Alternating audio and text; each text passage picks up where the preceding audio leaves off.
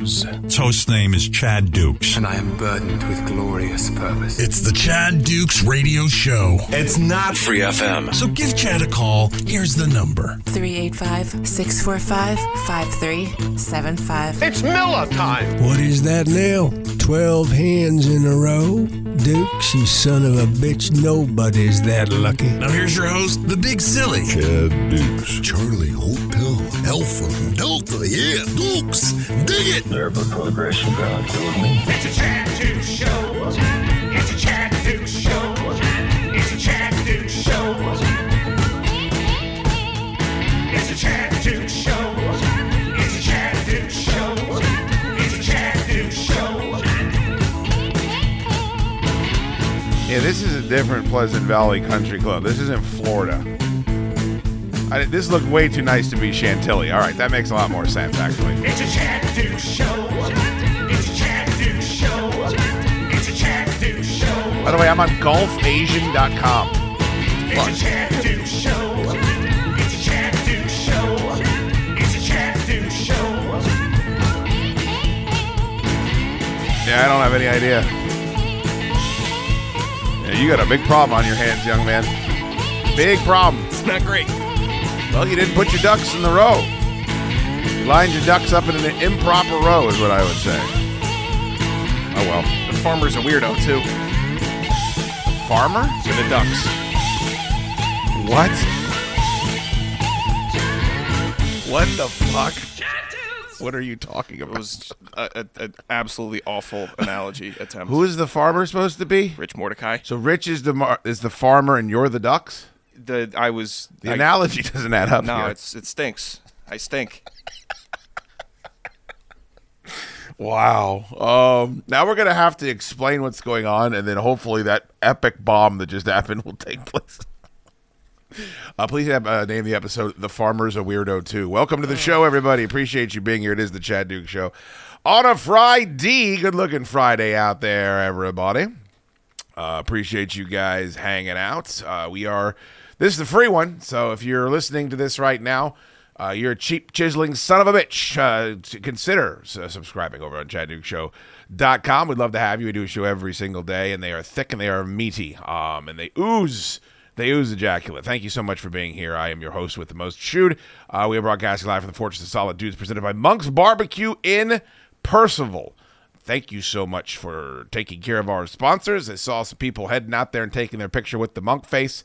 I think we still need eight more by the end of the weekend, so we're gonna have to hit them afterburners. I am sure that is Gigantor right there, or like he likes to call himself the Ducks. That's what he likes to, to refer to himself as. Hello, Tor. How are you? I should reser- re- refer to myself as the squealing air brakes. That that's That what I should. That's that's. well, at really least it wasn't 45 seconds into the show. Uh, that we can always hang our hats on that. Um, what that was all about was uh, Gigantor has been asked to go golfing by one of the more, I'm going to say, unique members of the listening audience, uh, a fellow by the name of Rich Mordecai, who's nice enough, uh, but a little off, and. Um, I, I guess what Toro was attempting to do was he he wants the free golf, but he also doesn't want to be weirded out. So he had a buffer uh, planned out for this uh, expedition, and that was your pops. Yeah. And so pops fell through. Oh, actually, my brother was your third choice. Ooh, boy, I hope he doesn't listen to this. Jesus Christ. Um, what happened with pops? Pops Gigantor. So uh, Rich sent over a message last Papa Sasquatch. uh, Sunday at about twelve thirty uh, at night. Sure. Uh, I guess in the morning then. Um, ask if I want to golf this weekend. Said, "I got tee times Because you're on the free golf tour. yeah, that's right. if, if, if people want to pay for your golf, you will accept the invitation. I definitely will. Sure, sure. Um, and he beers said, too, right? You want them to pay for the beers I'll for pay. the cart? I'll pay for the beers and the Eh, glizzies. that's not what it sounded like. I bought the glizzies for the whole game. That was time. when he was the guys that you're banging. It wasn't the uh, it wasn't it wasn't the people that are inviting you out. I would I, I would have paid for the beer for the All right. expe- expedition. Um, and he said I got tee times for Saturday and Sunday. My dad's like, oh, okay, Sunday I could probably swing that. I'm going fishing on Saturday. I'll be back. We can get that going. Uh, and then I messaged Rich. I'm like, hey, Rich, we might have some something cooking for Sunday. He said I can't do Sunday. I said, well, okay. Uh, I guess Saturday is the move now. So you know, my dad wasn't going to be there, so I texted uh, the Tube today uh, to see if the tube one From the. Fortress Film Society. Uh, he said uh, he wasn't going to be able to. He had some prior engagements. Sure. After the no, I kind of just zoned Busiest man in the world. out. And then I uh, I asked you if, if Casey Dukes would, would possibly want to golf with me and Rich Mordecai at 9:40. on Third choice tomorrow. Dukes is what they call him at uh, in certain circles. Third choice. The backup's backup. It seemed like he wasn't too happy to be uh, Chase Daniels, what we call him. Uh, he's just going to go from team to team, never playing it down. Uh, so He seemed really upset that you were he was behind Tuber in your golfing partner choice. Yeah, um, that was the only reason for that uh, would be because Rich said in the message, "Feel free to invite your dad or the tube." So I said, "Okay, I'll go through. I'll, I'll ask my dad, and then I'll ask the tube." I'd like to see that text and message. I can do that right. now. I just want to confirm that my brother's not here, so I have to act as his representation. All right, I can. Uh, You can t- oh, Is it right there? yeah, it's right Oh, there, let me take a right at the top. Ooh, so you and Richard got phone numbers exchanged. Oh, wow, this is pretty aggressive. I can't play Sunday, but I still have a tee time Saturday. Uh, At the very top, his initial. oh, okay, all right, fair enough. All right, cool. So if he was hosting, I wanted to accommodate the two people. It is he- interesting how quickly you responded to him and how slow it takes you to respond to all the people that uh, email into the show at times. But okay, free golf is free golf. Yes. Um, I don't know where it's going to stand right now. Right. I, I think I would golf with Rich Mordecai one on one. I don't That's a bold move. I don't know if I would be able to share a cart. There's not a lot. Well, what, what is it? I don't understand. You're going to be sharing a cart if it's just the two of you, and Yeah. you're going to get paired with two dick in the dirt. So you're ah. not. If on a Saturday. Oh, you're right. Yeah. So like you're gonna have to go. You're gonna have to cart with Rich Mordecai. Oh, that's tough. But what is the difference if you're sitting there golfing with him all day than if you're riding around in the, in the golf cart? The golf cart is intimate. The golf cart, of thigh rubbing. You're thigh on thigh. Well, especially with You're- Oh God, yeah. I Jesus felt- Christ. I was. E-Rock fucking ruined me, man. Oh Uh, yeah, with your thighs with over. My, with my thighs, I know they're they they're definitely a problem. Um, Yes. but since then, it's the most self conscious I've ever been about sitting next to people. What did he say? So he gave you a ride home from the studio. Yes. And he said that he went to change gears uh, in his car, and your thigh was taking up the entire reality of the uh, control panel. His hand, when shifting, rubbed against my thigh. Your ample thigh. yes, um, which is not great. Uh, it's not good. Less than ideal. Yeah. Um, so when I was sharing the golf cart with the tube, I was trying to make myself as small as I could make myself. Like you do on an airplane and such. Yes, I understand. Um, and then, but I don't know. He- he- he- I, I know Tube like that. You know, I I, you don't mind rubbing up against him. I could rub up against uh, Matt Dotson, but I don't know if I could rub up against Rich Mordecai. Okay. Well, you're gonna. Um, this, I mean, this is what. Look, when you are getting paid for sex, you enjoy the money. Like the money's the part that you enjoy. But what goes along with that is you got to have the big gross guy Yeah. climb on top of you and put it in. If you are going to go around like a street walking Jezebel of local dog track golf courses, um, this is what's going to happen. Like the, you got a guy that's willing to pay for it, but why is he willing to pay for it? He wants to rub on your thigh a little Oh, bit. yeah. And so that's what's going to happen here, and that's what you need to understand. You've decided to walk down this path that leads from, you know, oh sure, I'll um, you know, I'll be a masseuse. It's like, oh wait, well hold on a second now. All, all of a sudden now I'm a call girl. Oh wait, now I'm in porn. Now I'm in full fledged porn. I don't want to be in porn. well, that's the path you're on. Oh, Unfortunately, you're already halfway down the path. There's no breadcrumbs left. Good lord. All right, so good luck. Thank you. Um, I hope it works off. Uh, you- you probably just going to be manual. I can't imagine Rich is going to go for full blown oral sex on the very first time you guys play 18. But you know, I've been wrong before. Uh, thank you for joining the show today. Speaking of golf tour, it's interesting. You, you go through this world, uh, you go through this life, and um, you have some semblance of yourself, right? Like you kind of know your limits and you know your capabilities and what you're good at and what you're not, especially if you get to my age. Um, and I got invited to go play. Uh, actually, I don't think I got invited. I think I did the inviting. I think I was hammered and did the inviting um, for a disc golf uh, day yesterday for with uh, Money Monk and his buddy Pete, who of course does your job, but we do the live events out there. He's very Um, nice. He's a very nice guy. And then um, Blackout Bruce was involved, and then uh, my guy uh, Shorzy Tano, J- Jonathan, was uh, doing what he does, where he listened to the show and said, "I'm coming too," and I was like, "Okay, all right, it's, it's no problem. You're much bigger than me." So uh, he texted me and said I was going to come also. So he showed up, and uh, we went out to my old stomping grounds of uh, Burke Lake Park to play a little disc golf.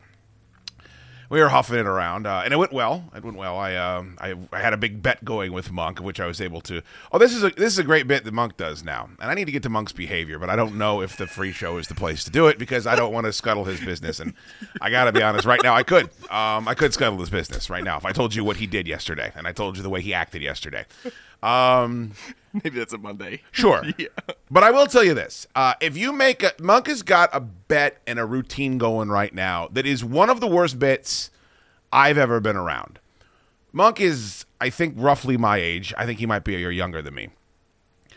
Monk claims that he has lost his wallet so much that he will never he's not going to carry a wallet anymore. He has decided that if he has a wallet, he instantly loses it, and so he no longer carries a wallet. Which is one of the most childlike things I've ever heard in my life. One of the most childlike ways to address a problem in your life that I've ever encountered. He's an entrepreneur. He's a father. A fucking business mogul. I, I, I don't know. Like, he's in charge of dozens and dozens of people, right? So, in charge of so much money. Get a chain, you know? Get a fucking. Or, how about this? Sit down and have a come to Jesus with yourself. Why do I keep losing my wallet? What do I need to do to stop that? You know what I mean? This isn't like learning the 12 string guitar. Oh, I got the rap the last time at the beach. What are you said? Oh yeah, I've just stopped doing it. Like, and, and it's and it's so it's so now my problem is everyone else's problem because here's what it's like now monk is very generous i'm not going to say that he isn't i don't think monk is actively trying to get out of paying for shit but what happens is every single place we go monk says don't worry i got this. And you're like wow that's really awesome. We went out for some beers after we played disc golf Sure. yesterday right? Went to the worst bar i've ever been into my life. It- i'm i i'm not in the habit of shitting on businesses like this. So ask me it's a bar in the fairfax area. And if you'd like to know which one shoot me a fucking message and i will shoot you. I have the, the disappointment and what this place, what I remember this place being like in other establishments, and what it was like yesterday was palpable. I, I, I was very bummed out. oh, it's not great. It's not. Um. So Monk says, "Ah, it's about time to go. I'm blackout. Let's uh." I've burnt every bridge ever coming back here. I've said things I can't take back. Let's uh. Is that the commencement on Man. I said, uh, no, this is him in the bar afterwards. This is him in the bar afterwards. He was okay on the disc golf course. He was fine. I didn't realize he was as drunk as he was. We get done. He's done harassing the waiter, done harassing the bartender, done harassing other patrons. Um, he's done screaming things that could get you fired from a radio show. Um, he's done with all that, right? Right.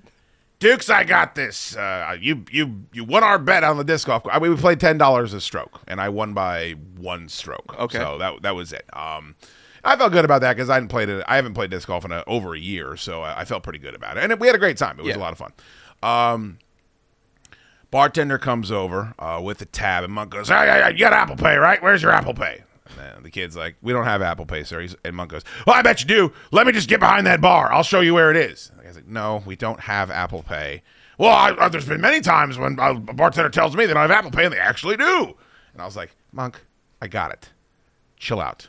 I'll pay for the fucking tab." And I pull out imagine this, Tor. I had a wallet filled with credit cards in my pocket, which I Oh. was able to keep on me all day long. That's, I know that's revolutionary. it is. Uh, I pulled one out. I handed it to the guy, and I said, "Here, go ahead, put it on this. It's not that big of a deal." And I turned to Monk and I said, "Hey, dude, how much longer is this gonna last? Like, you, you- like I, I know you claim that lots of restaurants take Apple Pay. I was like, lots of restaurants don't too. So, and there's also other business establishments that still don't take Apple Pay. right. Um, I don't think Walmart takes Apple Pay. I know that Harris Teeter doesn't take Apple Pay, and that's kind of a big one. Yeah. I said, "This is ridiculous." He goes, "Well, I'll lose my wallet. I'll just lose it." I was like, "If, if someone came to you and they said you've got an iron deficiency, and if you don't get some iron in your diet, your penis is going to fall off, right? I bet you'd figure out a way to get some iron in your diet. You'd adjust. I would want to get some iron in that situation. Holy shit! I- I'm just sitting there saying, "This is a successful man. He's reproduced. he pays his bills. You know, he files a tax return. Seems like he does the right things. God damn. So and then I'm like, oh, so now it's just, and this is not the first time it's happened, is what I'll say, where a monk can't pay for the tab, so somebody else has to pay for the tab because the goddamn restaurant doesn't have Apple Pay. Right. Ugh. That wasn't even the crux of the story. Um, you're in your life and you're and you know what you're capable of and you know what you're not, right? Right. So I know in, in my life right now, I'm in about as bad a shape as I can get into, as far as just being physically in shape. Like if I go to the gym solid for two fucking weeks, I'm in much better shape. Like I can kind of bounce back. Not looking, f- viewing wise, is still the same mess. But I mean, physically, as far Yeah, as like better going around- wind. Yeah, yeah, yeah, moving around, playing, uh, you know, casual sports, just like, doing shit that you do on a normal day, I can feel the difference. Um, so it's been a minute. We uh, we played disc golf. It was 18 holes. It was not all that arduous. It was kind of warm. Uh, there was up and down. There were some hills and stuff like that. And I felt good the whole time. We we made it all the way around and played well. I was like, oh, that was fun. This is a great time. This morning, I tried to get out of bed. Tried. Put one foot down on the floor, pain shot from the heel all the way up into the middle of the asshole. And anybody that knows, like, that's not good. That's a that's an Achilles. That's an ACL. no, It's that's, that's something big and long that attaches all the way up. Pin the heel down, shing, and f- fucking fell right back down into the bed. Ah! Wife comes running in. What's wrong? What's wrong? I, I played disc golf yesterday. She's like, you're outra- you- She goes, you're outrageous. You're outrageous. It's like you walked around for an hour yesterday and you can't get out of bed. Ah! She goes, I'm taking the dog. So she takes the dog to, to, to daycare. I was supposed to bring the dog up here today. She's like, I'm not leaving the dog here with you. I'm writhing around in bed, right? She's like, she's like, "What- is wrong with you? And I was like, I, I was like I've, I've torn something. I've torn it. She's like, you didn't tear anything. You played disc golf and you slept for nine hours. You didn't tear anything. so like, eventually I get up and it's just like, I'm like doing that one like half step and then you drag the leg behind you. I'm looking like an old guy working at a hardware store. Sure. They always dragging the leg behind them. You know what I mean? Um, I get over to the stairs and I have to do the bit where I put the one leg out and I'm hopping down Yeah. the stairs on the one good. Like eventually I got here and I started walking like from the truck in. I was like, oh, okay, I'm all right. Yeah. You know, it was just, I'm guessing it was a little fucking stiff because I don't do anything. I float around in the pool and I drink fucking whiskey. Um, but, I, but like, you know, I kind of thought I knew myself. I was like, I could walk around and play disc golf without anything bad happening. Like, Yeah. I'm, I'm not to that state yet. But, you know, you're getting older every day. So um, apparently I don't know myself as well as I thought that I did. Yeah, that's a weird test your limits type thing. Hmm. Uh, I know. Uh, A slow walk in the woods for 45 minutes. That's that's the limit, so you have to push yourself sometimes. I know that if I uh, after the the long tosses uh, versus drab t-shirts, and then at the event, Sure. the next day. Really? Your diarrhea? No, well, yes. A Um, lot of times when you throw a football, it gives you explosive diarrhea, is what you told me. the uh, the rocket arm was was uh, was talking to me. The laser rocket arm. yeah. Well, you did dispatch that thick boobed idiot uh, twice, so I am excited for that balding zilch. Um, but I did find this tour. I wanted to show it to you. This was from my uh, the first Oh, of my two disc golf tournaments that I actually put on. With, Oh, uh, that's pretty rad. my former employer. Yeah, it's cool, right? I thought I sold all those, but uh, I found one in my car from the uh, the Chad Dukes Disc Golf Classic that we put on in Pohick Bay Park, and then I believe the reception was at um, Fairwinds. You want to ask me how much money I got paid for that? I, I how much money? Zip zero. Oh. stingy with De Niro. There was a huge turnout, massive fucking uh, response. Everybody loved it. They couldn't figure out a way to sell it because nobody knew anything about disc golf, and so I didn't even get an appearance fee, which was kind of a bummer. But uh, still a fun day, real fun day. A lot of newbies. A father-in-law came down and played uh, disc golf with us. So So what what club is this? Um, Matt, right there, that's Yeah. probably like a mid-range type of uh, disc that you're dealing with there. I don't think that's a long-distance driver. It's very thick and heavy. Yeah. Um, Monk has predictably a giant bag of fucking discs. I mean, just an enormous. They both do. Both him and his pal. They they've they have to have invested a thousand dollars. You understand? Disc golf is a hippie sport. You, you go out into the woods. It's an excuse to smoke an enormous amount of reefer. Yeah. Or drink tall boys, which is, by the way, what I did. I did the bit yesterday, by the way. This is a great bit. You love this bit? You're really thirsty and really sweaty and really hot, and you don't have any water, so you just start pounding beers. yeah, that's always a great. if if there is a quicker recipe to shithead town. I don't know what it is. Oh, you're Cranky, and you got like a you get you get hung over almost instantly. Like the second you stop drinking beers, you're at a Nats game in, Au- in August. You're like, okay, I had Oh, a beer. dude. I'm sweating. The sun's beating down. all they me. have is those twenty five ounce missile silos. I'm just like, all right, I need, I need something. Oh, this will get me going. this will get me going. And then, oh, why do I hate the Metro and everybody on it so much? Oh, it's just the wor- It's just, and I knew the second I, but I was so thirsty, like I was so parched. And Bruce was there, so he had the ice cold beers, man.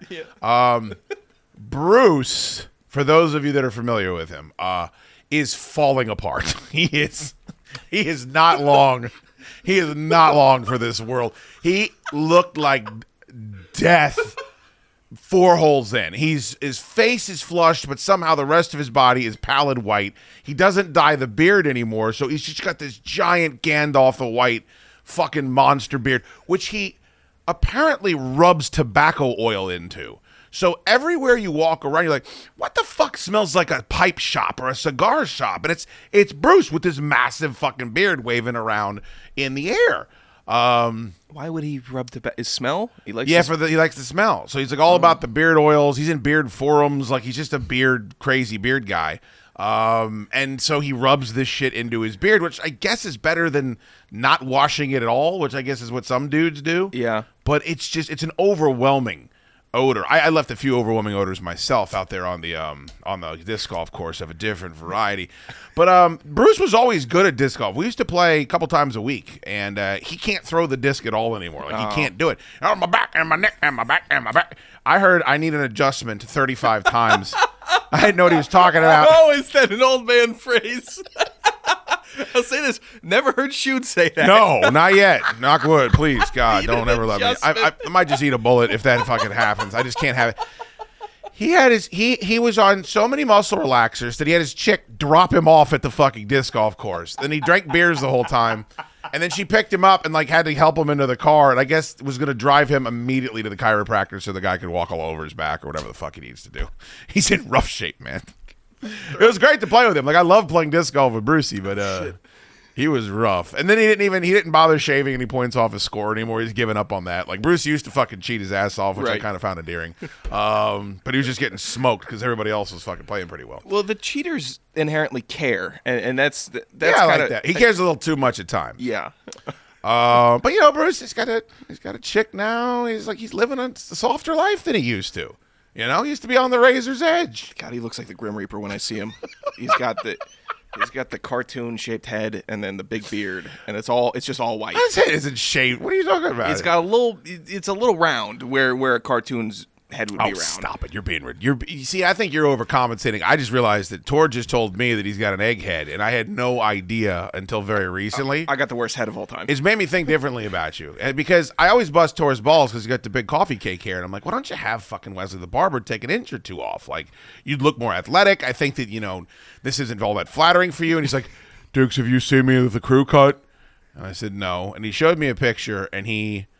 Uh, you, your head looks like a Russian nesting doll. it's it's not a good head. No. And then every equipment manager I've had, went, okay, all right, let's, let's get your helmet size. They they've said you got a weird head. Because it's a pointy, you have a pointy head. It's pointy and it's al- it's also in between a large and an XL in a Oh, football hate helmet. that. And they're like, "How do we need to pump air in and take you up a size?" I'm like, "Can you just put it where I- I'm not? Like, gonna- I don't care. Be rattling. I'm not worried about concussions. I'm not. My future's not bright. Just give me something that it looks okay. It was so depressing when the when the, the program started. I guess getting some more money. Sure. And then all of the uh, the guys in my class started getting like the new helmets because we were all seniors. And I just got stuck with the same helmet Oh, I had yeah. since freshman year because I don't think they wanted the hassle. I also didn't deserve it. I stunk.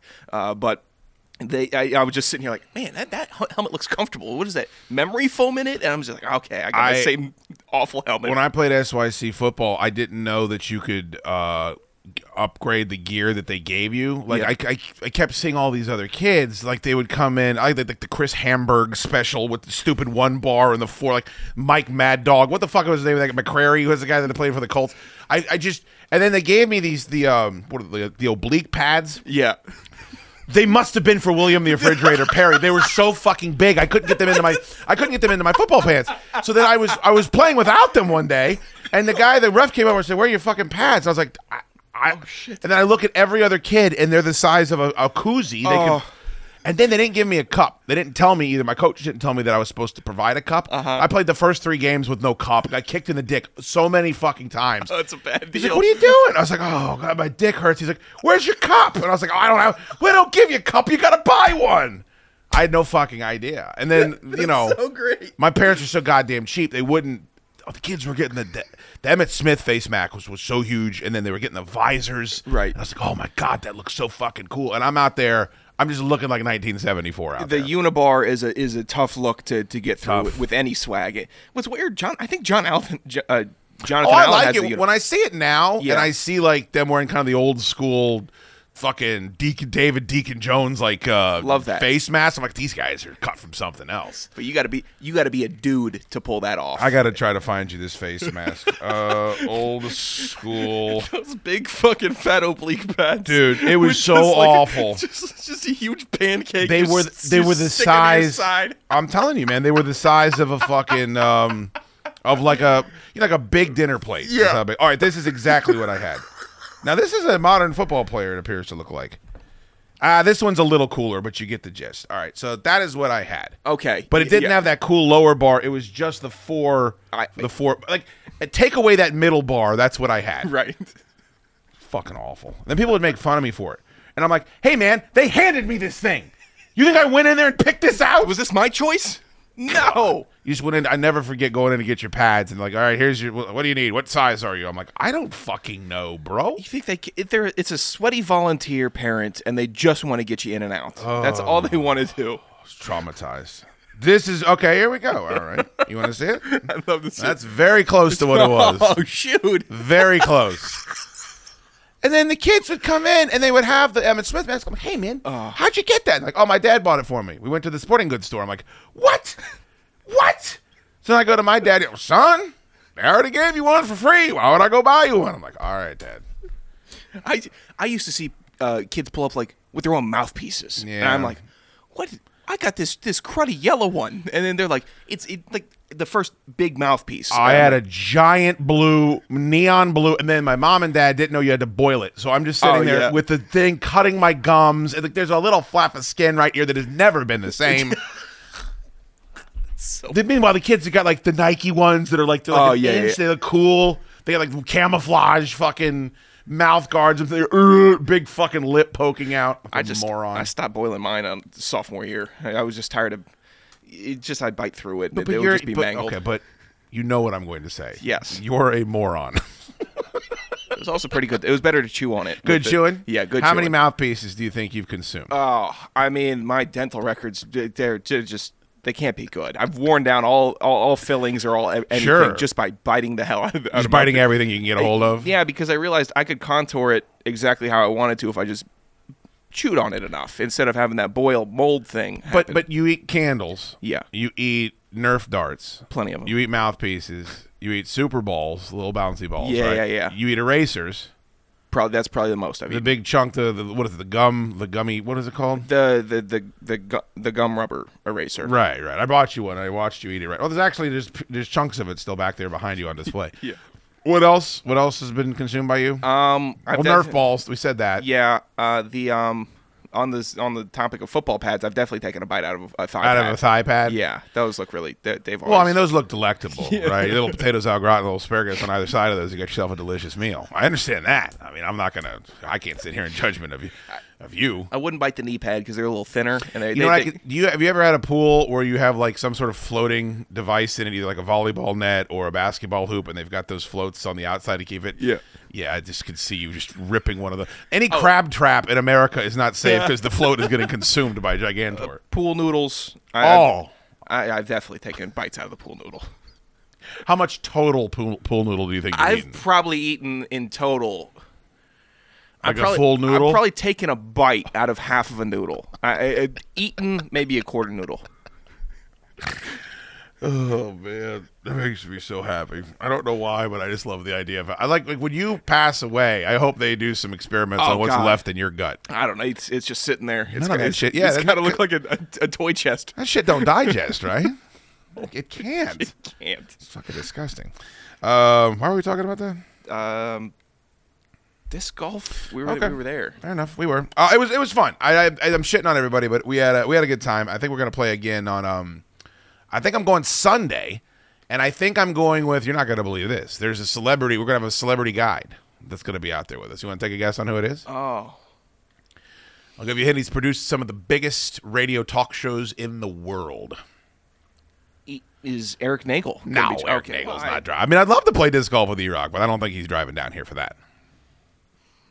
You want another hint? Yeah, that'd be great. He was a producer of the Big O and Duke Show. oh, You want another hint? it's not Drab T. it- No, Oh, Trab hanging out with Dukes. Come on, what are we talking about here? No, he was also the former producer of the Don and Mike Show.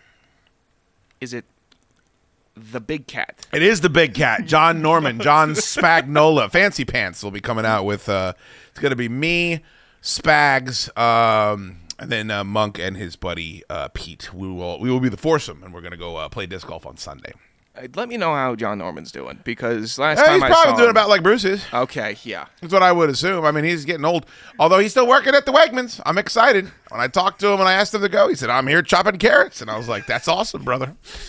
I have a lot of respect for John Norman working at that Wegmans. I swear to God, I do. Um, real quick, Tori, I have one of these. Social media grievances. Just a quick one. But if, Social media grievances. you know how they say, Tori, if you're going to put a negative out there into the world, you should put a positive out there into the world first? I've heard that. You know, it's kind of, what is that? The, that, the Secret? Have you ever read that book, The Secrets? It's like you're supposed to put a bunch of positive energy out there and then a bunch of positive energy will come back at you. It's the reason why the Falcons always suck is because you throw out so much negative energy about the Falcons that it's like a self-fulfilling prophecy. Fuck them. Okay, but I'm saying that yeah. perhaps that's one of the reasons why they I'm never not, get I'm any not better. there emotionally yet. So uh, before we get to a social media grievances, Social media grievances. let's put a little positivity out there on a good-looking Friday. Friday, Friday, got a G on my day. Hallelujah, hallelujah, it's Friday. The weekend's here and we'll have a kid of me. We'll relax, hallelujah, hallelujah, and take off our slacks, hallelujah, hallelujah, and sit around the house in our rotten underwear. Hallelujah. There we go. Of course, the Friday song that Tor and I not only wrote and recorded, but performed as well.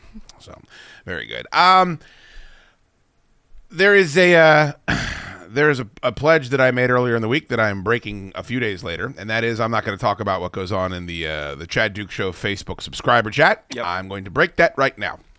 And it's for the good of the community Tor. I'm not doing this for me. I'm doing this for the people that are paying the four bucks a month to be in there and support the show. Um, I posted. I don't know if you want to go check this out, but I uh, I posted a picture of a Facebook story. I don't know if people read the Facebook news stories, but um, sometimes there's some interesting stuff in there. A lot of times it's the clickiest, clickiest clickbait you've ever seen in your life. But this headline jumped out at me because uh, it featured one Christian Slater, who I am a, a fan of. He is an actor uh, in Robin Hood, Prince of Thieves. He's been in a lot of movies that I enjoy. Young Guns 2, Electric Boogaloo. Uh, Christian Slater was in Broken Arrow with Howie Long and John Travolta. Um, there's a big, long list. And of course, True Romance, probably his most famous movie and the one that he was the best in. Clarence. He played Clarence Worley, I think is his name in that movie. Um, the headline reads Christian Slater and 10 more join cast of Zoe Kravitz's Pussy Island. And my point was this is a really depressing headline for a multitude of reasons. One is Christian Slater needs to take a job like this. Second, we're in a world where Zoe Kravitz's Pussy Island is a thing. Uh, it feels a bit on the nose. Um, and uh, my point was take care of your money. You know, we just watched Tor's horrible Sushi Girl movie that we reviewed on the Fortress Film Society this week. One of the, the worst movies I've ever seen. Um, we should have known that Dodson wouldn't want to play in a band with me or play golf with you once he said, I like Sushi Girl. Yeah. Um, but there's a bunch of actors in this movie that I respect, like Michael Biehn. And I'm like, man, would have been nice if you had enough money where you didn't need to take this role. Yeah. Danny Trejo, I have so much love for you. Please, God, next time if a movie like this says we want to kill you in five seconds, uh, make you look like an idiot, just say no. Like I don't need this in my life. Um, I just want better for these guys. You know, they mean a lot to me. I uh, I had a similar thought when uh, Adrian Peterson signed up to do the boxing. I said, Okay. okay. I wish you, you you could just you know train dudes and build your own gym and do whatever you wanted to do. He needs a check. Make make people superheroes. That's what I want him to do. I'm I'm less offended by it because I think he's going to smash Le'Veon Bell, and I think it's going to be a lot of fun to watch. It but, will uh, be. I understand what you're saying. Like, God forbid he gets knocked out, and it can happen to Oh. anybody. It'll be devastating. I'll be heartbroken. Um, so I posted this, and it was more of a what a disgusting name for a movie, Pussy Island or TV show or whatever it is. I just I thought that's kind of like a fall from grace. And then the other part is um, the Christian Slater needs to be in this movie because I'm, I'm a Christian Slater fan. All the people that are commenting on it are like, "Oh, that's a shame. Oh, that's a gross name for a show. Oh, I love Christian Slater." You know, H Mac, who is the angriest man I've ever met. I think he might be the current leader in social media grievances. I think so. He doesn't do a lot good on there. Social media grievances. and again, I want to differentiate between real world HMAC and online HMAC. HMAC in real world is a real nice guy. Like he, he supports my shop, supports my show, does generous things. He's heard about me like trying to get into working out. He had some supplements for me to try. He's just, you know, he's a good dude. Yeah. He gets online. He is a fucking Tasmanian devil of shit and hate. Um, he wrote this. Good lord, by the way, space, then four periods, and then another. Just the worst grammar you've ever seen in your life. I digress. He's from Baltimore. Um, good lord, he looks 75. Take care of your money and your health. Jesus fucking Christ. So H Mac is a workout guy, uh, and he's been in great shape since I've known him. I wouldn't say that he looks like he's 25. I'll start with that. Um, secondly, I would assume, as long as H Mac has been around the health industry, that he knows that genetics have a lot to do with whether or not you appear to be young. Yes. You can take care of yourself. You can avoid. I mean, there's people that smoke cigarettes that look like they're 100 years old. There's people that smoke cigarettes that you would never be able to tell. Right. Same with drinking. Same with drugging. Same with anything. Go, go ahead and fucking take a take a look at Keith Richards and tell me how that guy has smoked and drugged his whole life and he's still fucking playing guitar right behind Mick Jagger. Um, my response was yes. What an asshole Christian Slater is for getting older, like we all hope to do. I, I want to use this as just an example of what you can, the, the way to. A, a lot of the criticisms, I forget the woman's name. We look up the woman's name that was in uh, Top Gun, the original Top Gun, that was uh, Tom Cruise's love interest. I always forget her name as an actress. Um, she has aged. She has gotten older. Was that Kelly McGillis? That's her. And Tom Cruise, for whatever reason, has not. Tom Cruise, of course, is a unicorn. So a lot of people chose Top Gun Maverick as a time to put up pictures of this woman who had done nothing wrong and just say, look how old and gross she is. I'm like, well, women do age. Uh, so do men. There's a lot of benefits to being a woman. There's a lot of benefits to being a man. Generally, men, we age, it's a little different for us. You know, we can keep it together. Um, as far as societal standards go, a little bit longer. Generally, not always the case. I mean, you look at Catherine Zeta-Jones or Sofia Vergara. I mean, the list is as long as your fucking arm. Pull up what Salma Hayek looks like. She's got to be goddamn near 60 right now. She's stunning. Um, point being, let's circle on back to hateful age Mac. Um, we all want to age. If you don't want to age, it means you're suicidal and you should get help, right? So we're all going to age eventually. It's going to actually it's happening right now. But we're all going to look old, right? Yeah. Now, you can be thinner, you can keep your health better, but eventually you're going to look older, right? I think it's probably a good idea to treat it with a modicum of respect because you would like yourself to be the worst thing in the world. I had a guy one time when I went into a bar say, Hey, are you Chad Dukes? And I said, Yes. He goes, What happened to you? Because I used to be in really good shape, and at the time I was not in very good shape. And it was really hurtful. And so it's like, well, let's try to avoid that. You know, let's let's not be in a situation where we're like that. First of all, I'm looking at the picture of Christian Slater. He looks fine.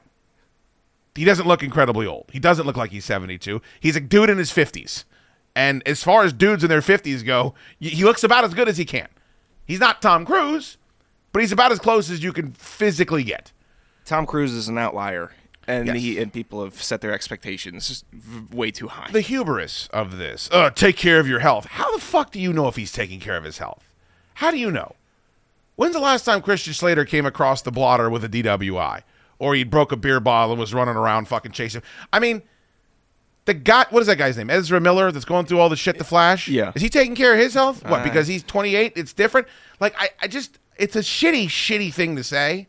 And I know that dude's saying it because he works out all the time.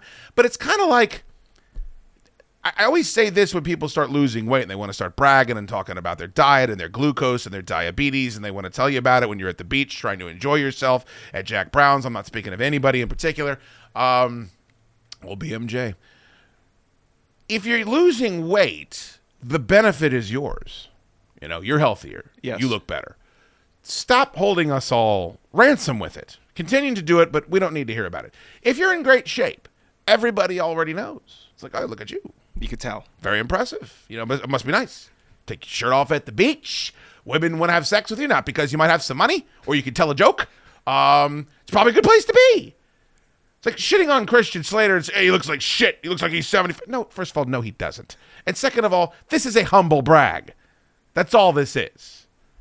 He's so fucking angry. Can you imagine me saying that about somebody? You know how angry you have to be if I think you're angry? That um, that's not a good look. No. Uh, and then It's not a good look, Tor. people get uh, I guess Social media grievances. is he hung up on uh, young Christian Slater? Is that what it? He's an be? asshole Yeah. online. In real life, he's fine, and in real life and online, he's an asshole. God. I don't know what that is. Don't know how it happens. Here's what I can tell you: I am the same asshole sitting here as I am online. It's pretty similar. Very similar. It's not great either way, but at least it's consistent, Tor. You know what I mean? Yes. You don't see me threatening to beat people up online. You know why? Because I wouldn't do it in real life. Not capable of that. Unless, of course, it's me and Billy Zane in a convenience store. Then I'll kick the shit out of you. All right. Uh, so we have that. Um, I also would like to briefly comment on the RoboCop game that everybody is jizzing all over. Did you see the trailer for this? Did you see this? I'm just looking at it. RoboCop Rogue City is the name of the game. People are losing it. It is flawed in a way that lots of games were flawed back in the 90s. And I'm going to explain it to you, Tor. You ready? Yep. If you have an iconic look, if you have a look that everybody, someone says you can be RoboCop, ooh, I'd like to, that'd be great. But how, how would that work? Would you want to be inside the RoboCop suit, or would you want to control RoboCop if you're playing a, a video game? Oh. I think you'd want to control it because then you can see You can see- you can see RoboCop. You can see the cool visor. You can see the gun coming out of the leg. It. You can do all that shit. This game's a first-person shooter, so it just looks like Call of Duty. It just looks like every other first-person shooter you've ever seen. So there, oh. there's really no reason for RoboCop other than you hear Peter Weller's voice to be the protagonist. No one's pointing this out. I don't understand why they're not pointing it out. Like it's you just see a hand go up with a gun, which could be any hand with any gun. Like you have RoboCop. You have one of the most recognizable movie protagonists in the history of science fiction, the history of movies. It's like if we're going to take control of them, I'd like to see him. I'd like to see him doing shit. Yeah, if you're playing a Mario game, the fun is getting to see. Imagine a first-person Mario game. I'm sure it exists, but I mean, it, it sounds fucking horrible. Yeah, you want to see the the character. That's what. That's who you like. Yep. You don't. You, no, that's a silly decision that they're going with. Like you want to. I don't like the first person porn. Why? You want to see the gorgeous dude with the big dick and the, and the washboard abs. Everybody wants that. So, um, just just a thought that I everyone is just falling all over themselves to say how good this RoboCop game looks, and I um I thought that was a huge clerical error. There is a game out that is coming out in September. I was talking with my buddy Mills about this. Uh, Google this real quick, Tor. It's, I believe it's called Evil West. Okay.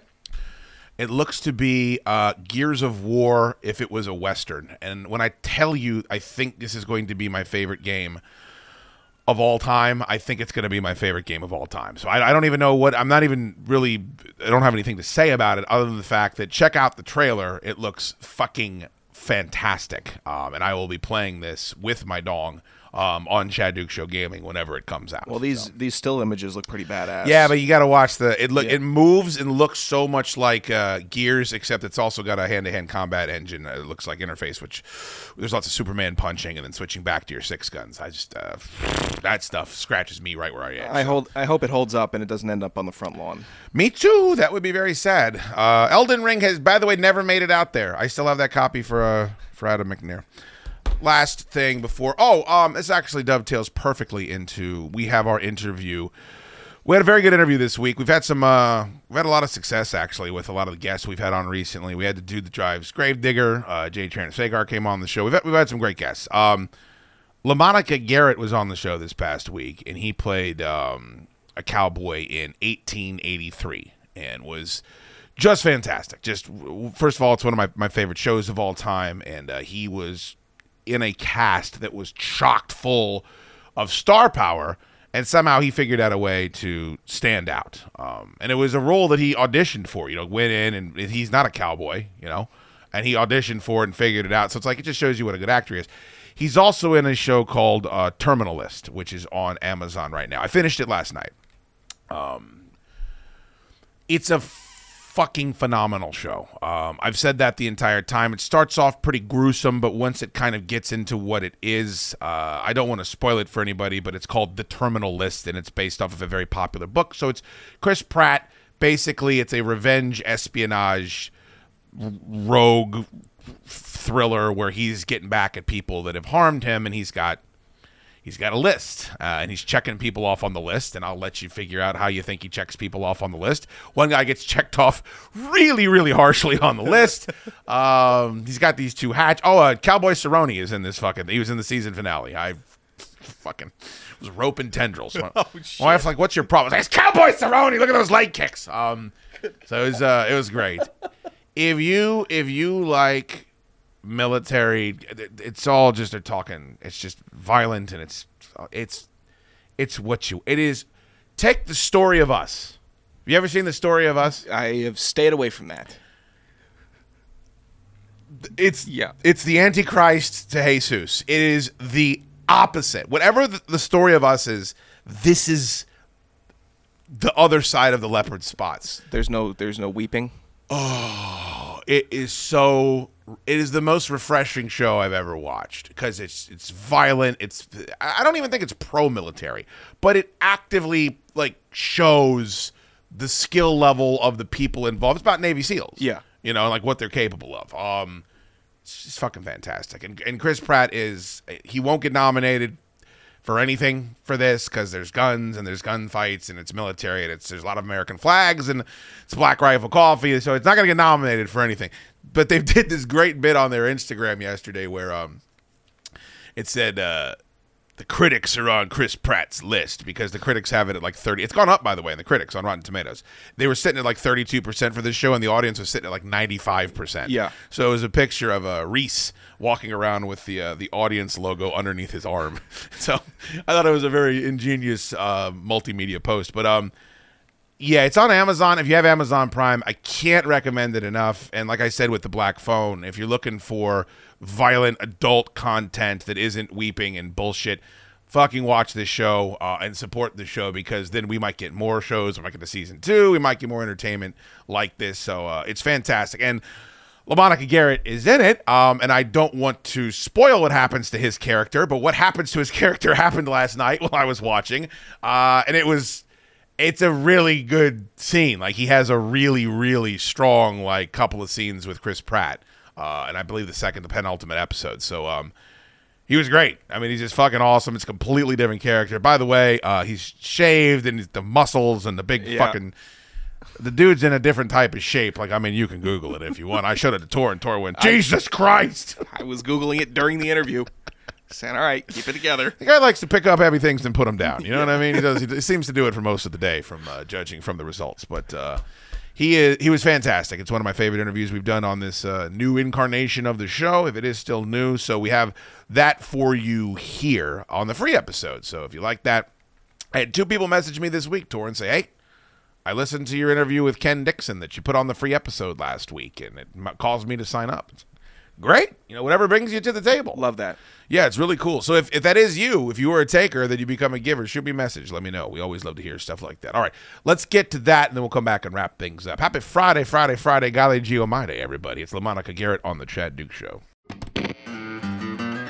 On Saturday, July 23rd, Commonwealth Dry Goods is hosting Christmas in June and July. Be there to pick up the brand new Chad Duke Show Rodcast CD, experience the magic of the Christmas blow molds, and you will also have the opportunity to guarantee yourself the right to the Chad Duke Show Christmas bourbon, and that's only at Commonwealth Dry Goods on July 23rd.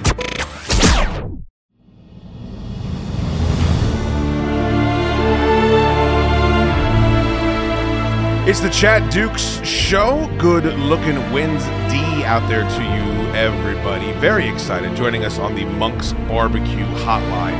um, an actor that I've been following for quite a bit. Uh, you know how much we talked about 1883 on this show while it was on and afterwards, uh, it is a thrill to have the great LaMonica Garrett with us now on the program. LaMonica, thank you so much for the time today, man. How are you?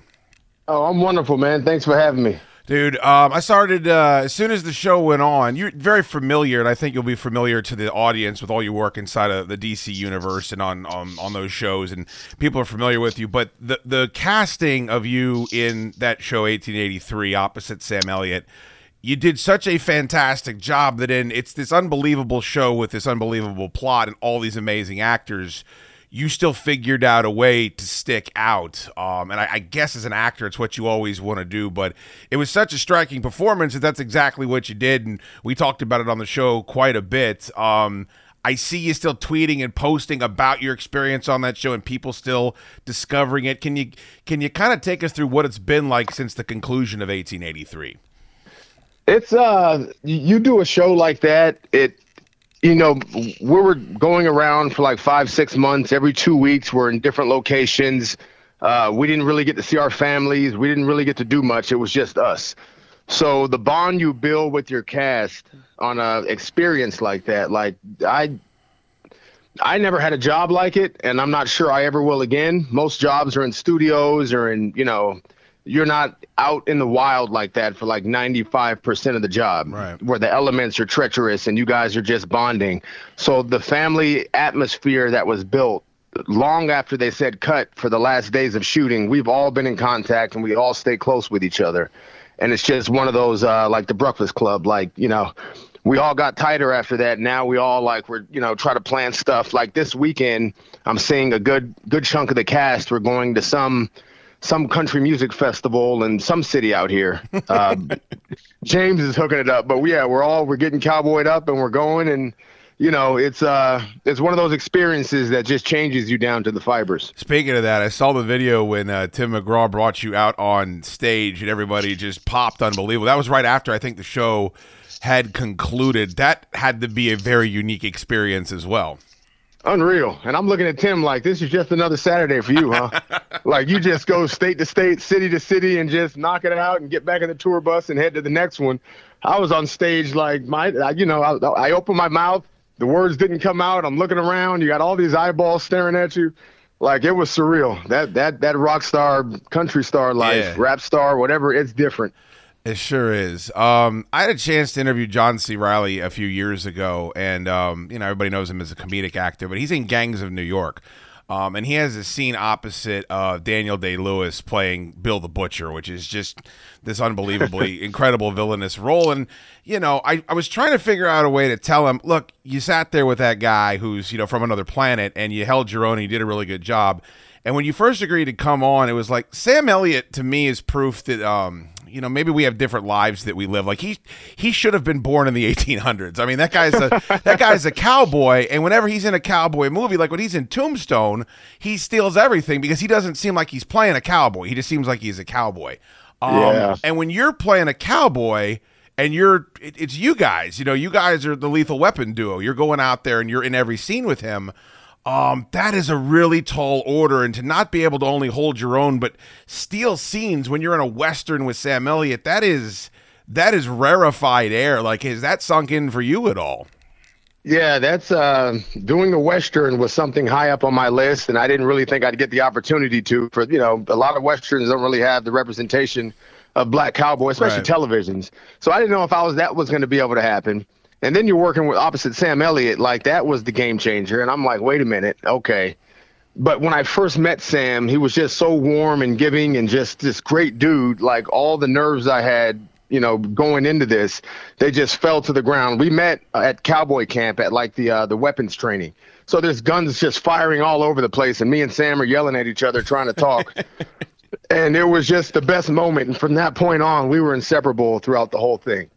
And it's uh yeah, that, that, I don't know about seal, stealing scenes from from Sam Elliott, but T- Taylor's writing. I knew when I read the scripts, whatever actor was going to play Thomas was set up to succeed. Yeah. It was one of those roles where his dialogue, his relationships, uh, how he, you know, could carry himself. If the actor, you know, brought that through, it was going to be a big role, and I just had to stick the landing. And yeah, it started with Taylor. I've read some of the interviews you've done about the representation and about black cowboys, and you do a really good job on your Twitter of like kind of highlighting some of these guys that actually existed. And I feel like Taylor, he's got a couple new shows out that are going to focus on this, but he writes for Native Americans so well, and he and he writes. I feel like he effortlessly kind of does this thing that was lacking for a very long time, which and on other shows and other movies, it seems like ham fisted, where you, you're writing for a character and you're not necessarily you're writing for them differently than you would if it was a, a, a white actor or some other uh, actor. He does it so well in these shows, and your character moved so well throughout, you know, the rest of this cast. That's something he seems to excel at when you look at Sicario or any of these other things that he's worked on in the past. Uh, What was it like working with him on a day to day basis and kind of going through the process of creating this universe? Just it was uh it was it was hard to explain because he the first day me and our first scene together was inside the Pinkerton office and it was the we the toilet when you know Sam was saying don't touch this. Stay away from poison ivy and help me Thomas. And then we kind of had our little back and forth in the rehearsal and me and Sam just kept going and everyone in that Pinkerton office all the actors they were laughing Taylor was sitting there looking at, you know, us go back and forth. He was like, "You guys got it from here. There's nothing I can do with you guys." and he went back behind the cameras, and that was all we heard from him. You know, and b- before we started shooting, I, you know, I had questions about Thomas, and even during the audition process, he kind of he get he called me in between me sending you know audition tapes out, and just to give me backstory of you know who Thomas was and where he came from, things that weren't in the audition pages and that helped out a lot. And it just we did the work leading into it, and by the time we started shooting, he just let us do us, and it was it was amazing. And it, um, yeah, it was a great experience. I can't even explain it, put words to it. How long did you have to sit in ward? This is going to sound like a weird flex, and I apologize. But about about a year ago, I got cast in a movie, and it was it was a great experience. And Billy Zane was in it actually, who was in Posse. When you want to talk about Yeah. Black Cow, it's, it's a f- fantastic, fun Yeah. movie. Not as necessarily maybe a realistic uh, as as 1883 was, but we talked about being in a western. You look completely different in that role. Like when I see you in other things, it's like very clean cut, like you're in great shape. Like I never knew your big wool coats and the beard and everything. Like before you even start the day job of going out there and cowboying it up and acting and doing all these different scenes and waiting, hurry up and waiting. How long did it take you to just physically look the part for that role? It was one of those things where the beard and that people don't recognize me. Like I, I hear people talking about 1883. I was in Vegas this weekend, and there were like a group of people at the bar talking about 1883 random, and I kind of like chimed in and this and that, and I was like, yeah, you know, I, I, I worked on it, and they were like, yeah, what'd you do? I'm like, uh, I'm I'm the black dude. Like, you know, I'm I'm the black cowboy. It's like, wait a minute, which one? You're not the no. And then you know they slowly start to see through the the beard and the and their eyes get big, like, oh my god, you know, uh, people don't recognize me. So it's but that's all my natural facial hair. That's all my my you know when I just let it go, we let it go for like eight months. You know, two months leading into it, and and during the whole shoot, it's like you know you're getting further and further into the trail. So you're just naturally you're not going to barbershop, so it just grows and grows.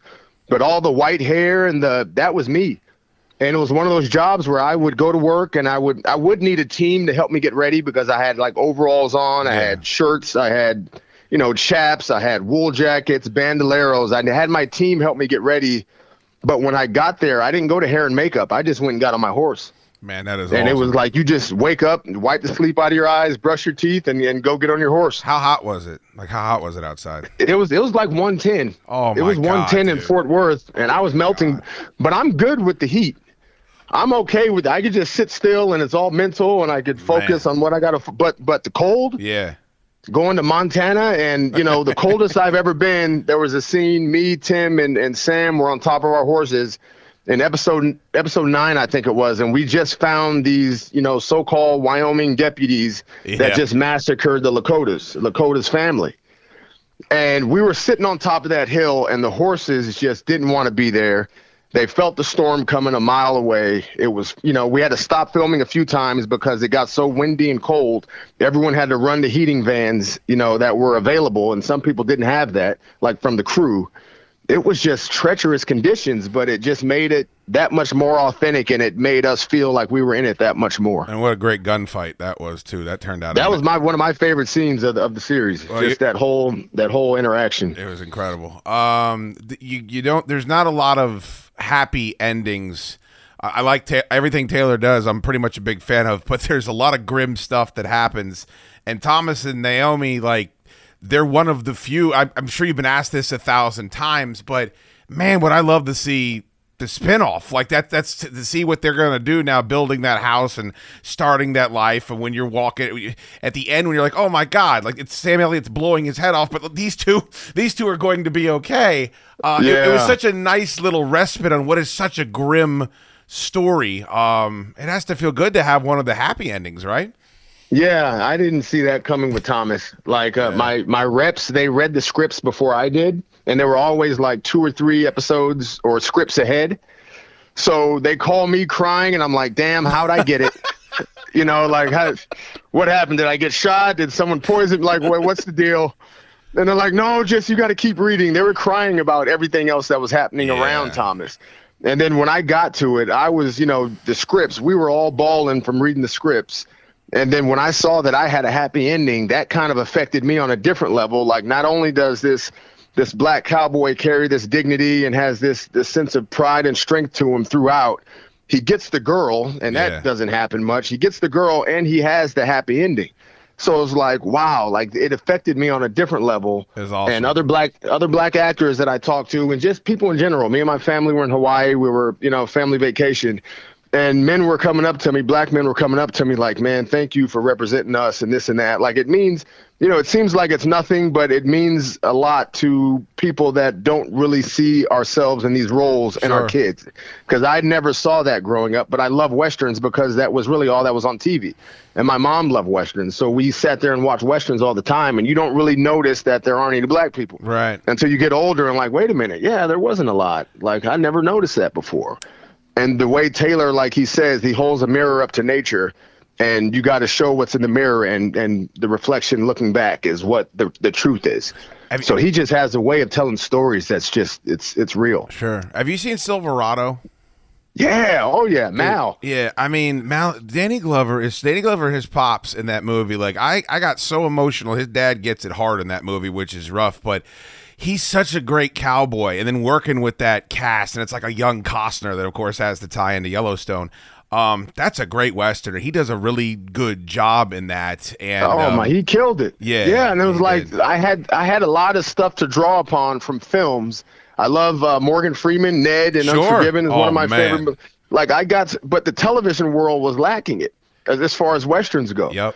But Mal Silverado didn't get enough, I think, recognition as it should have. I love that movie. Fantastic movie. I'm, I'm really glad to hear you say that. And Unforgiven is probably my favorite western of all time, so it's good to hear you Me say that too. as well. Um, you're walking. You're a professional actor. You work with a lot of big names. I don't know if you still look around and say, "Wow!" Like I, I imagine if like you're playing in a Major League Baseball All Star game, NBA All Star game, you look around and be like, "Wow, look at all these other guys." But you're an actor. When you're walking down the street in Fort Worth and it's Sam Elliott, and Billy Bob Thornton's there, especially in that role, and you guys are all heading up the street ultimately to that saloon. I- it goes to- it goes right back to Tombstone. As I'm watching it, I got goosebumps. I'm getting goosebumps talking about it because it reminded me of Tombstone when they're walking up the uh towards the OK, OK Corral. I'm like, God damn, this is a cool scene. Like when you're filming that, do you ever do you pause and be like, man, like this is cool to be a part of this group because that was such a great scene. It harkened back to some great moments in westerns and what an unbelievable unit. I wouldn't want to tangle with that group of dudes walking into a saloon. Absolutely, we knew the moment of that when we were setting up to. We only we only did that one take. Wow. It was one take, and you could hear a pin drop. There was like 400 background. Their crew was 400 people. There was close to a thousand people out there in that area, and you could hear a pin drop in that whole little Fort Worth Hell's Hell's Half Acre place. Man. We did the walk, and it was quiet. It was quiet. The first verse, the first uh, voice you hear was Taylor saying "cut." The second voice you heard was Billy Bob Thornton said, "That's your poster right there. there, there, there, there- there- there's your poster. I don't know what you guys are going to use, but that, that's the poster right there." But it was one of, like you said, like when you you're a kid thinking about doing westerns, like you're going to the saloon to meet the bad guys and you're going to have a shootout. You know, you're on you're you're going after bandits, and it's you know that walk to the saloon in every like Clint Eastwood had it when he's Yep. going to meet Little Bill. You know, after what they did to Ned, Sure. Tombstone had it. Like all those movies had that walk, and now we're in one. And you look over, and it's Sam Elliott, it's Tim McGraw, it's Billy Bob. Like it, it was it was crazy.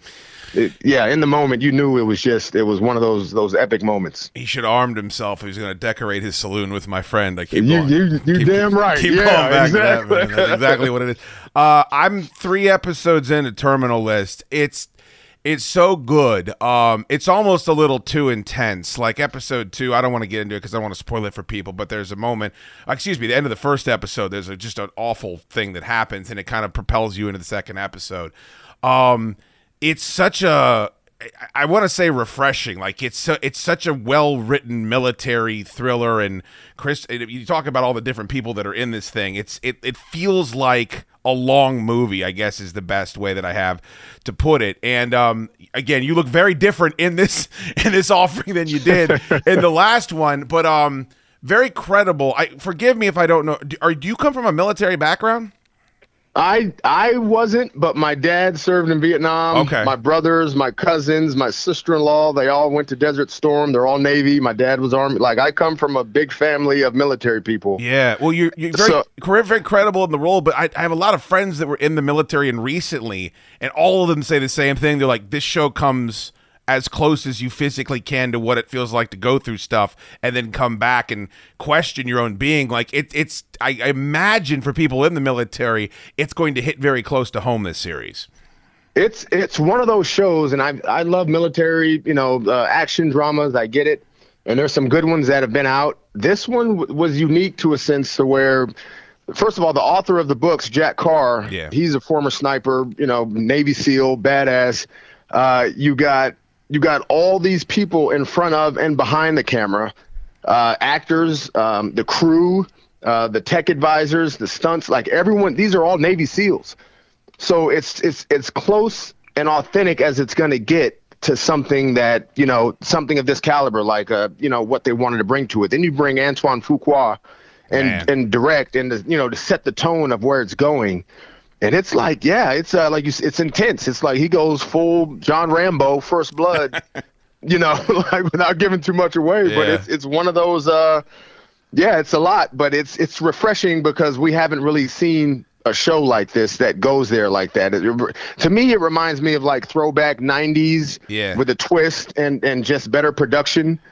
But it, it kind of takes me back there to that to that time period. Do you get to hit up Antoine about any training day shtick? Like, I, I would be asking him so much about that movie if I was working with him.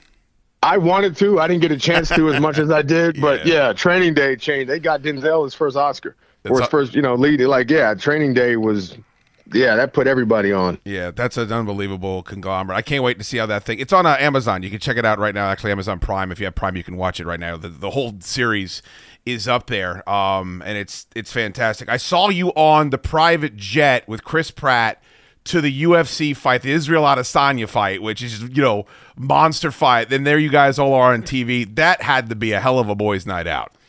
Man, I'm riding this wave right now, and I don't want to get off of it. Like I'm surfing it.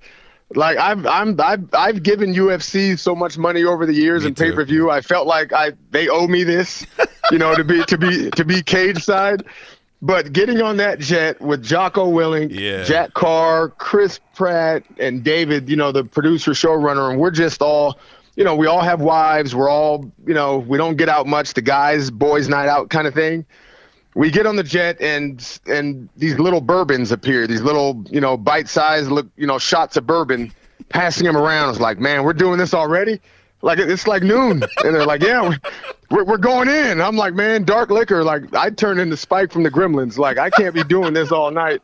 I'm gonna start on this and when we get to where we're going we were doing shots we're doing beer we're like it was just so much fun. And being courtside i mean cage side it's like that that's actually some people's reality. Like every Yeah. fight they're there, and it's like it's just unreal. But for me to experience that for for for a day and a night was just uh that was the pinnacle. That was that was high for me. What a card too. Uh, last one for you. I've kept you way too long. It's at LaMonica Garrett. Go ahead and follow him on Twitter and Instagram. Of course, uh, you can watch the Terminal List on Amazon Prime. And 1883 is on uh, the Paramount Network, which I can't recommend enough because you get all the other fun shows as well. Um, Jocko, you mentioned him. Um, such an interesting guy, intense guy. I've, I've listened to so many interviews with him. W- what is he like in person working with him? It was uh he he's the only one on the jet that didn't do a shot. So I, I'd be remiss if I didn't say that. He Sure. was like he was drinking his Jocko energy drink. And it Sounds about yeah, right, of yeah. Yeah, of course you would. But watching a fight with him was unique because he's this hard nosed, you know, super Navy SEAL dude and and someone one of the early fights, someone broke their arm. They got their arm, you know, uh, it was one of the, the women and he kind of like he was like yeah you know if you break it you got another arm you got to use it. You know you just got to you got to keep rolling. Like you got two arms for a reason. I'm like wow. Wow. Okay th- this dude's intense. And there was another fight with with uh, sugar sean o'malley. He was fighting Munhoz i think and he got dude got poked in the eye. So i'm like two rows back from from jocko at this point but he got poked in the eye. The ref came in and was like yeah we're you know fight's over. I had to get up out of my seat put my beer down and walk over to jocko what do you think of that one? He just looked at me with so much disgust. He had his arms crossed and just face balled up like, you kidding me right now? I'm like, I knew it.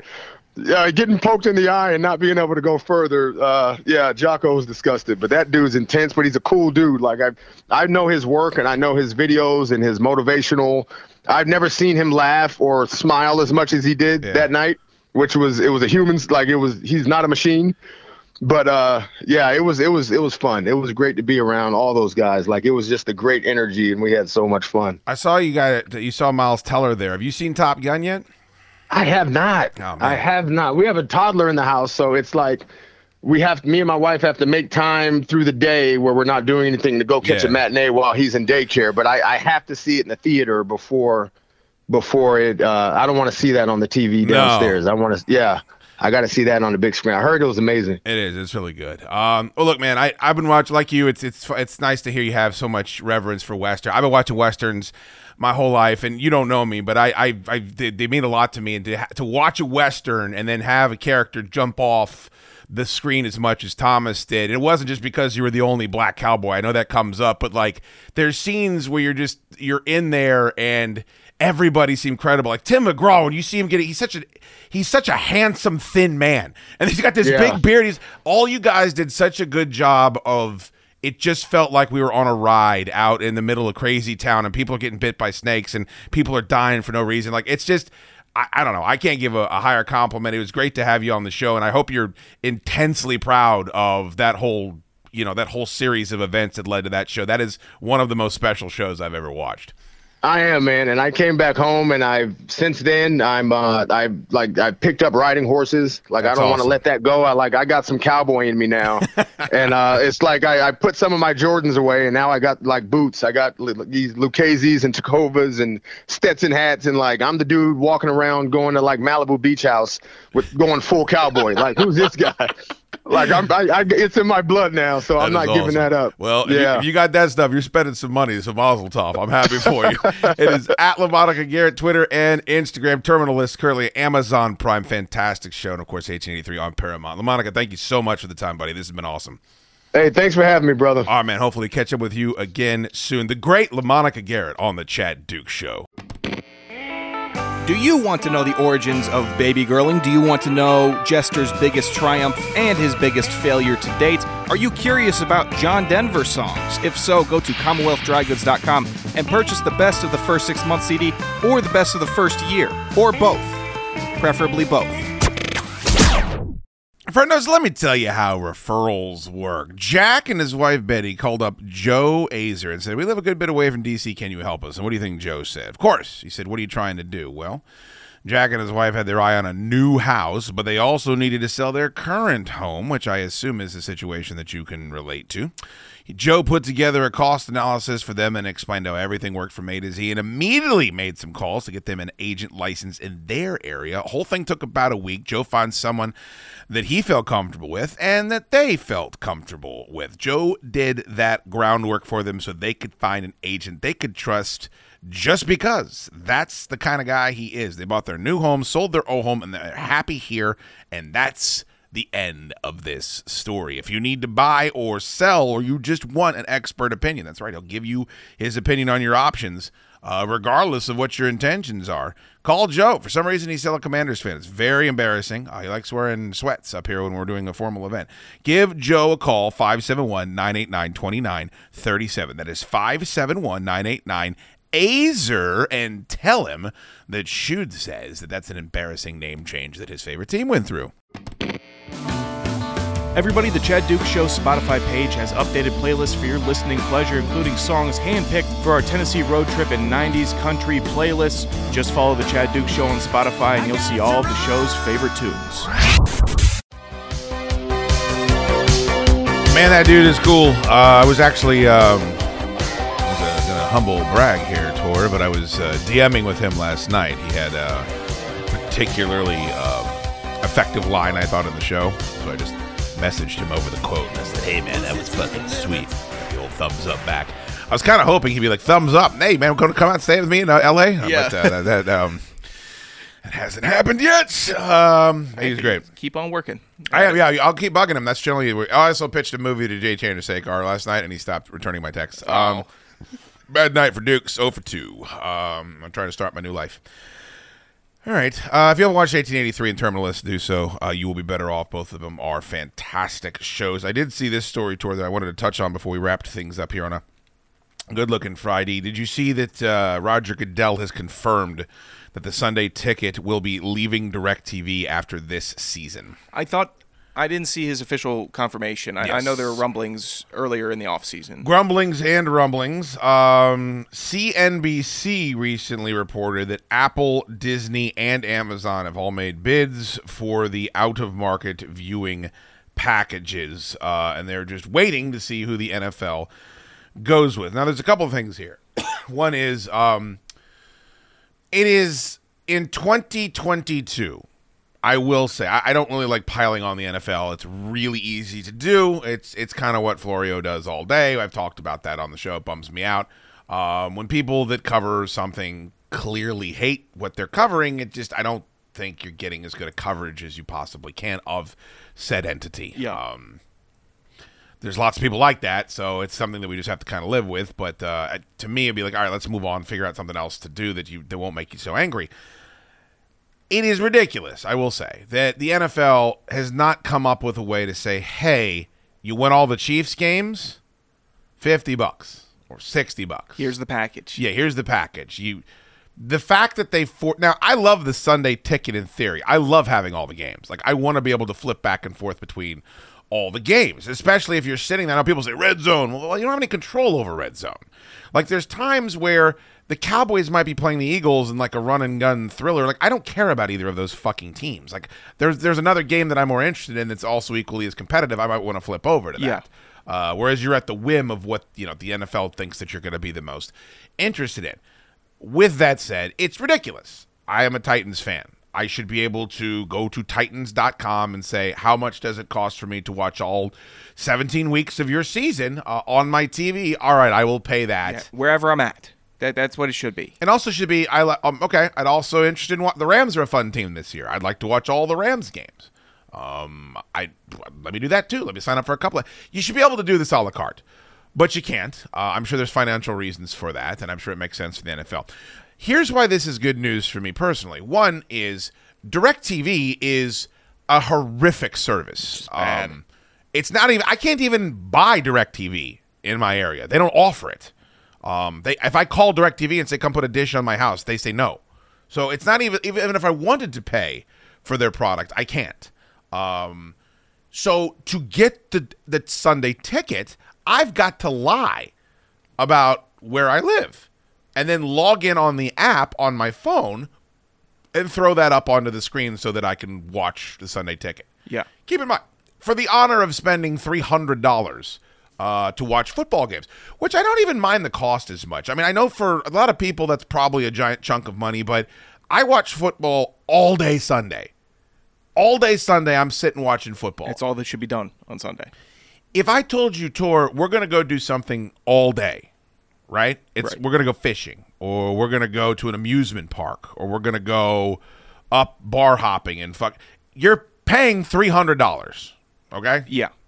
At It's, least. it, it's for for one Sunday. Yeah. Also. If you're going golfing, if you just said I want to go golfing, you're gonna pay greens fees, you're gonna pay for beers, you're gonna pay the cart fee, you're gonna pay the fucking, you know, for any food you want. Like you're gonna, it's gonna, be, it might not be three hundred, but if you play a nice course, it will be Right. easily. Um, I don't mind. For me, three hundred bucks for a whole fucking season of, I, I'm getting seventeen fucking full days of entertainment. I don't feel like that's as awful as everybody else does. Uh, I'm in the minority there. It, it's not. Yeah. The interface is horrific. Like I don't know how technology has progressed the way that it has. The app doesn't work half the fucking time. You have to back out, cancel it out, go back in. You got to unplug the. Fu- I mean, it just it's just never been as good as it should be being associated with the NFL. I don't know how the Dish Network continues to, or, or excuse me, what is it, Directv? They they continue to exist after this because I don't know anyone that has Directv for anything other than the the Direct ticket. I've never heard. Hey, I've been on Directv for a while. It, it's really good. Yeah. I've never heard that. I had it once back in my 20s when I lived in a townhouse because we faced the right quadrant of the sky and I wanted the Sunday ticket. So I physically, and then every time it rained, it, not even just rained, if it was overcast. Now I assume it's better now, but I don't know. The fact that I'm going to, I hope Apple wins this because I have an Apple TV. Um, it works flawlessly. It's a tremendous piece of equipment. I think it's 150 bucks. You can load every goddamn app in the world onto it. It's got a little flicker remote that's very easy to use. You can unplug it, plug it into a fucking TV down at the beach. I, I don't know. If, I've seen Roku's, I've seen Fire Sticks. None of them just seem to have the interactivity is down. The They're way- not as strong. It doesn't seem like it. If I could just boot up my Apple TV then flip that over, then I got the ticket going. I, please sign me up for that. I I mean, there's just the bitching and the moaning that's going on in the, the fucking. And again, it's the comment section on Pro Football Talk that I see here, but that that sounds like a huge upgrade I- over what we have now. I would get an Apple TV if that's what it was. That I would, I, and the NFL needs to understand. Hey, are you tired of the people trying to illegally stream the games on Red? How about you figure out a way to get them the games because they're not doing it just because they're hu- they're fans of the the sport. They're doing it because they can't watch their game. They're doing it because they can't watch their team because they live in a different state. sure. So if you're sick of it, here's your solution: end the blackouts and what and all of it. Put it, make it as simple and as possible. They will pay up. They will not not all of them, I would say, but I would shell out. I, I think three hundred dollars is very very reasonable. I might shell out four hundred to, to get every game that I want to play. By the would way, you don't have to to shell out anything. This is another part. This is the first. This is a story I'm reading on Pro Football Talk, and the, the comments are a joke. They don't mean anything. It's like reading individual tweets. I don't Yeah. like doing it, but it just it kind of gives you an example of a greater whole.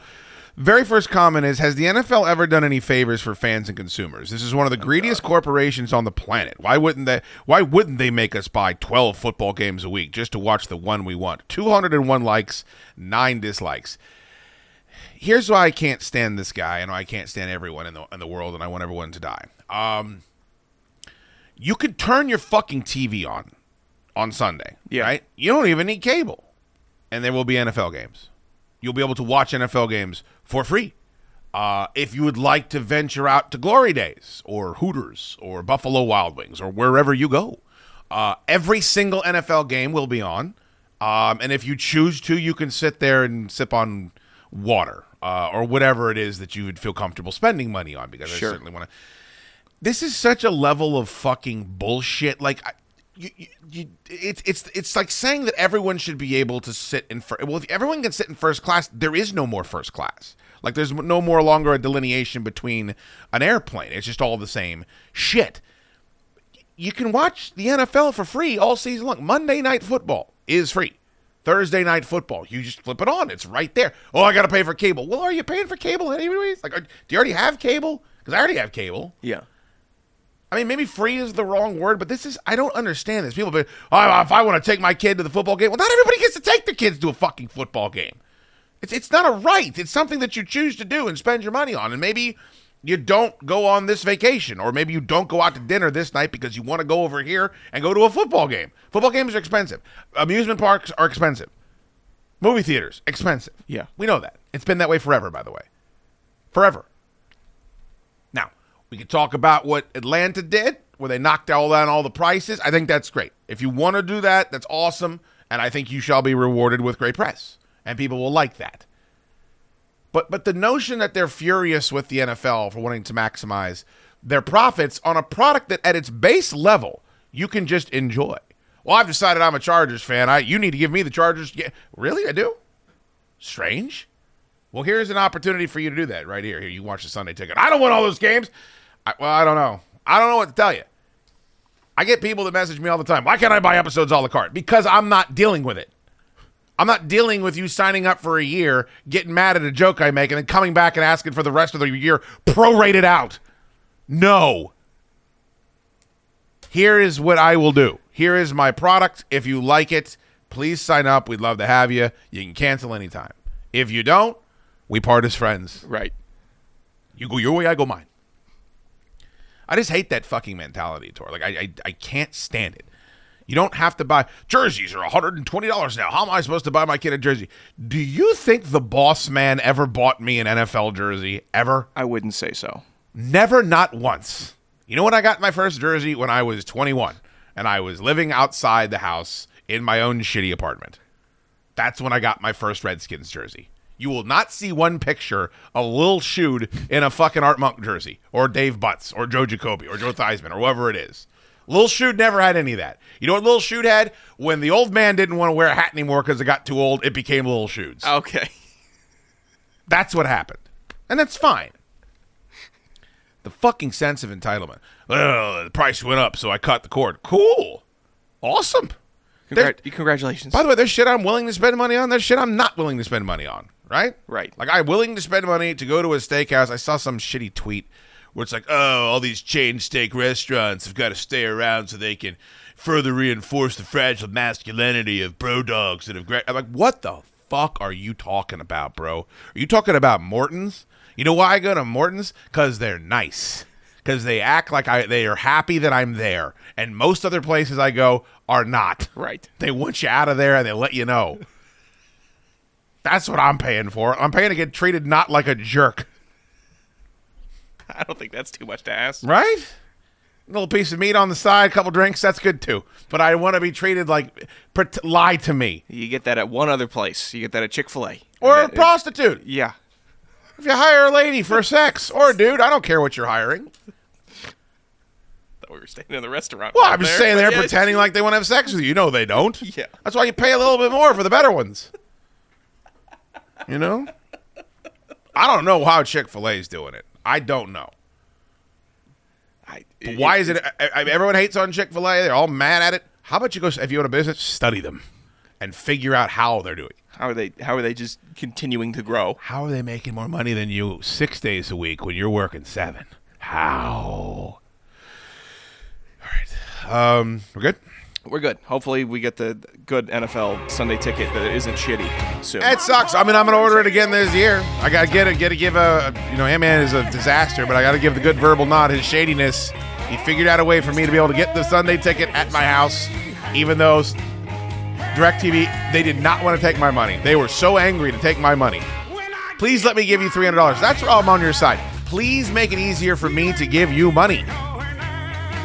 That's all I want to do. It's not too much to ask Love to for give- a business. Please, I'd love to give you more money. Speaking of giving me money, go subscribe. ChadDukeShow.com. God damn, you have a thick back catalog to get through if you subscribe right now. Endless hours of entertainment. We are closing in on 500 episodes. Do the goddamn math. I don't want to call them out, but I will. Well, I'm, I won't. There's a local radio show that it would take three years to get to 500 episodes. That's all I'm going to say. You know what I'm talking about, Tor? I got to piece it together here a little bit. Oh, there's a satellite radio show that it would take 10 years for them to get to 500 episodes. oh, man. I think we did it in about a year and a half. I think it's what we did. Do the fucking math. Um, all right, excellent. Thank you to our audience. Uh, Jonathan Chip Fuqua's got COVID. He's up here anyway. Um, thank you so much for you guys for showing up. It's fun. If you'd like to come up and watch a show in the Fortress, uh, just message Tor. And he won't get back to you, then eventually I'll yell at him and he will. Uh, if the good Lord is willing, the creeks don't rise. We'll have a story about uh, uh, Tor golfing alone with Rich Mordecai to talk about on Monday. Roll out the trash cans. You know what I always say? Time to out and friends you. Ten out of fucking you.